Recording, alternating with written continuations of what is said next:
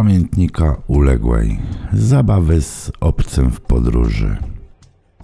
Bardzo lubię podróżować i to nie tylko samochodem, ale i autobusami, w tym PKS.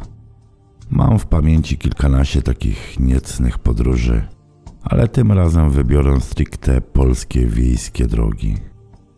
Uwielbiam tak samo perwersję, jak i prowokować mężczyzn oraz kobiety, lub w ogóle generalnie ludzi. Lubię ich wprawić w zakłopotanie lub by odczuwali zawstydzenie. Jest we mnie takie coś, taki mały, wredny chochlik, który poczeptuje mi różne zboczone pomysły. A więc dawno, dawno temu, kiedy jeszcze w podmiejskich autobusach nie było kamer, wybrałam się z panem numer dwa za miasto do znajomych. Byliśmy bez samochodu i wszędzie zawsze trzeba było samodzielnie dojechać. Każdą taką podróż staraliśmy sobie odpowiednio urozmaicić, aby i dojechać i aby poszaleć. Czy wiecie, jak reagują ludzie, widząc, gdy ktoś wyprawia niecne harce w komunikacji miejskiej? Powiem wam, no więc jest kilka typów. Mężczyźni dzielą się na dwa typy: zbereżnicy, którzy zawsze chętnie popatrzą, a nawet można ich włączyć do zabawy oraz tak zwane fafrocle. Fafrocle to taki typ, że jest świętszy od papieża, który w upalne lato nosi koszulę z długim rękawem zapiętą na ostatni guzik. Włosy w kancik o wyglądzie Lizusa, który jak tylko zobaczy cokolwiek niezgodnego z konwersansami, będzie leciał na skargę do kierowcy lub pisał skargi do urzędu miasta. Co do kobiet jest więcej typów. Pierwszy to wstydliwe, ale pozwalające na harce. Czyli widzi, ale nic nikomu nie powie, no i od czasu do czasu zerka. Drugi typ wstydliwe starsze matrony. Zawsze można się spodziewać kazania z kościołem w tle. Trzeci typ wstydliwe zakonnice, moje ulubione. Oraz czwarty typ to mój typ, czyli wyzwolone zdziry. Jadąc tamtego upalnego lata, pan numer dwa rozkazał mi założyć tylko krótką sukienkę bez żadnej bielizny pod spodem.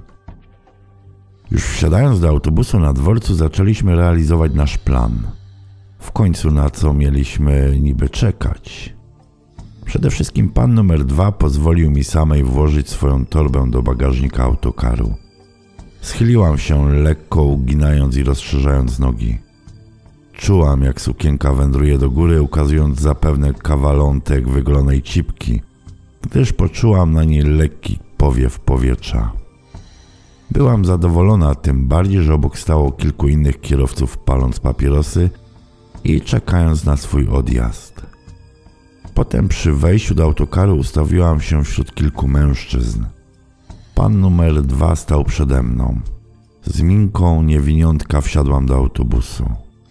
Z każdym ruchem po stromych schodkach sukienka lekko podnosiła się do góry, by za chwilę znowu opaść, ukazując tylko linię smukłych ud. Plan działał.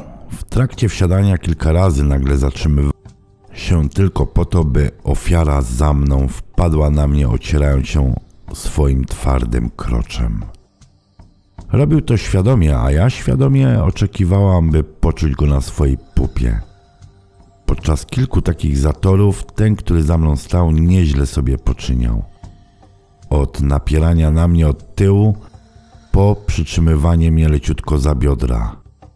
Lekko odchylał się lub przybliżał, by mnie smylać kroczem po tyłku. Pamiętam, że było go bardziej zachęcić i ośmielić. Zacząłem głośniej oddychać i cichutko jęczeć.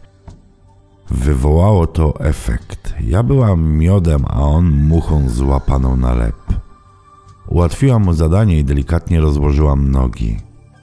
Teraz już ja też słyszałam jego i to jak sapał. W autobusie było tłoczno, wszystkie miejsca siedzące były zajęte.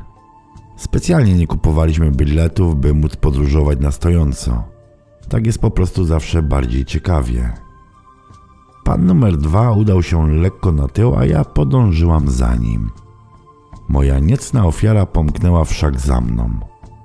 Końcowo stałam między moim panem, a tym, jak się okazało, mężczyzną w wieku około 50 lat. Stałam dalej do niego tyłem, kierując swój wzrok na mego posiadacza. Jego wzrok mnie palił, a świadomość, że on widzi, co robi ze mną obcy szalenie, mnie podnieciła. Był ze mnie zadowolony. Staliśmy więc w korytarzu. Po mojej lewej stronie siedziało dwóch mężczyzn, którzy znali się z moją muchą, a po prawej siedziały jakieś dwie kobiety. Za mężczyznami po lewej siedziały dwie zakonnice. Rozpoznaję je na kilometr. Gdy autobus ruszył, moja mucha się ożywiła. Ożywiłam się więc też ja i zrobiłam krok w tył, natrafiając na jego twarde przyrodzenie. Byliśmy prawie na samym końcu autobusu i mało widoczni. Obcy jedną ręką się trzymał poręczy, a drugą wsadził mi pod sukienkę. Pierw głaskał mnie środkowym palcem po wejściu do pochwy. Byłam totalnie mokra i podniecona. Aż w końcu wpełzł leniwie do środka. Posuwał mnie palcem. Długie, leniwe, głębokie ruchy, aż do samego końca. Trzymałam się pana, by nie upaść. Nie wydać z siebie dźwięku było katorgą. Wyjął pokrótce palec i skupił się na łechtaczce. Jego mokre palce przeskakiwały leniwie przez jej czubek, słodko się ślizgając. Byłam na skraju wybuchu. Panowie, siedzący koledzy, mieli kino za darmo. Każdy siedział napięty jak struna z twarzami zwróconymi wprost na mnie i toczącą się scenę. Moje zakonnice z czerwonymi polikami siedziały ze spuszczonymi głowami. Pan dolał oliwy do ognia i przysunął się do jednej z nich. Stał bokiem do tej, która siedziała obok przejścia.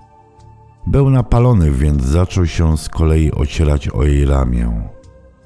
Zakonnica nie wiedziała, gdzie umknąć wzrokiem lub gdzie się ukryć. Druga patrzyła na te zabiegi i głośno oddychała.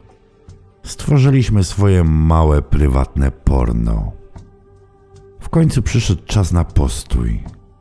Zakonice uciekły ze swoich miejsc niczym wyszczelone z procy, ale koledzy zostali.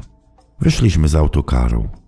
Towarzystwo rozpierzchło się po okolicy, by rozprostować nogi. Odjazd miał być za pół godziny. Pół godziny to sporo czasu, powiedział pan numer dwa. Udaliśmy się w głąb lasu. Pan i trzech obcych mężczyzn. Koledzy z panem ustawili się w kółku. Pan podał muszę prezerwatywę. Facet nie zastanawiał się długo, tylko po założeniu od razu we mnie wtargnął. Przyparta do drzewa byłam ostro posuwana przez obcego, gdy dwóch innych się przy tym obrazku onanizowało. Doszedł szybko, tak jak i pozostali. Gdy wyrzucili zużytą prezerwatywę, odszedł z pozostałymi bez słowa. Pan podszedł do mnie i ucałował mnie w moją jeszcze drżącą dłoń. Jestem z ciebie dumny. Poczułam się bardzo szczęśliwa i wolna.